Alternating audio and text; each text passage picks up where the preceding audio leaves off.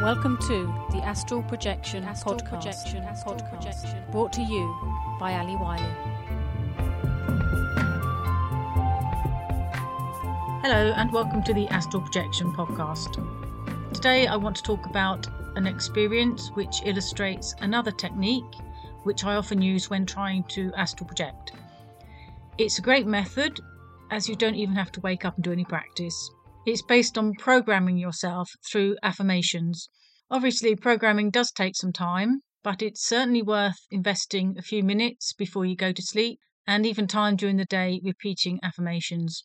We all have times during the day when we can repeat them.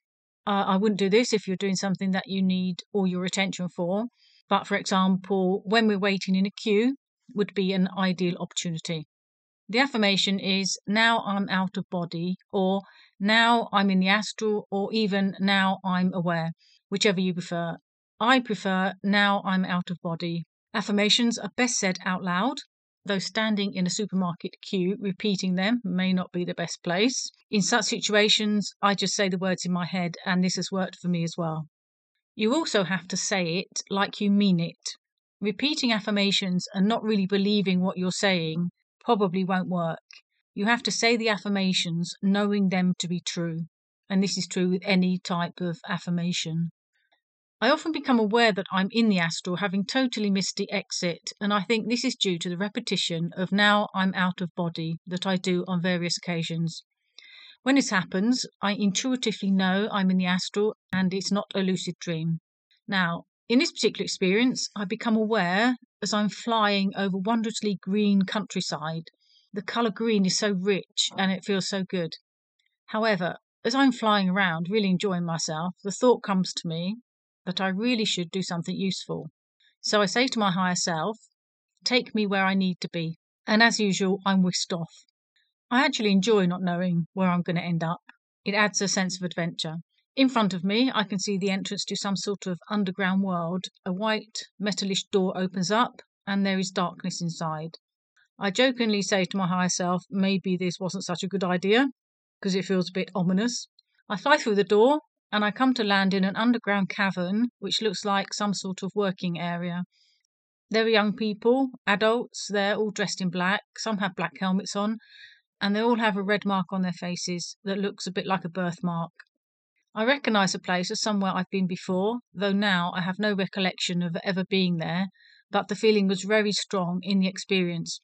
The people there seemed to know that I was a visitor, and I believe I told them that I was out of body and was from Earth. They asked me what Earth was like, but I can't remember what I answered, or I didn't, as it was too complicated. At one point, I remember that they are cooking stuffed peppers, the ones in shape of a horn or something like that, but the memory fades a little, and after that, I wake up. In this experience, I believe I was visiting another reality as they asked me about life on Earth. I felt that I had visited there before, but there is so much that we don't actually remember of our nighttime escapades, and this could be one of those that I don't actually remember now, but I did when I was actually out of body as your consciousness tends to expand there's so much happening that we aren't actually aware of, and I think we can only do our best to put the pieces together. The following is another experience I had three days later. It illustrates how repeating, now I'm out of body before sleeping, often serves to wake me up once I'm already in astral. Uh, this is what happened. I've become aware, and I know I'm in the astral. It always feels so good just flying. I'm so happy. I thank the divine for this experience. For some reason, I have my right arm outstretched to the side. My palm is facing upwards, and in my palm is a coffee mug. The mug is one we have had for years, and it's still going strong, even though I don't personally use it. I prefer a smaller one. And then the mug disappeared in a puff. I'm flying over a city, and there are many houses, but it is very tidy and it is very organised, and the houses are set neatly. Each house appears to be a little different, though each has a space around it and a garden. By this time there is someone near me, and I see that two of the houses are upside down, seemingly balancing on their roofs. They're not damaged in any way, just upside down.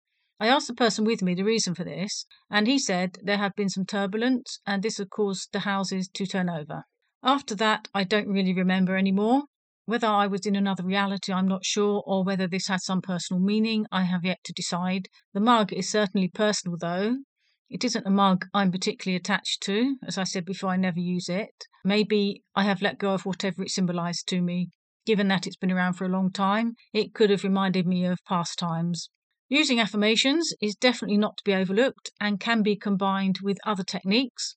It certainly works for me, so there's no reason why it shouldn't work for other people. So give it a try. Remember, you have to be consistent and don't give up if it doesn't work immediately. Programming your mind, as I always say, takes time.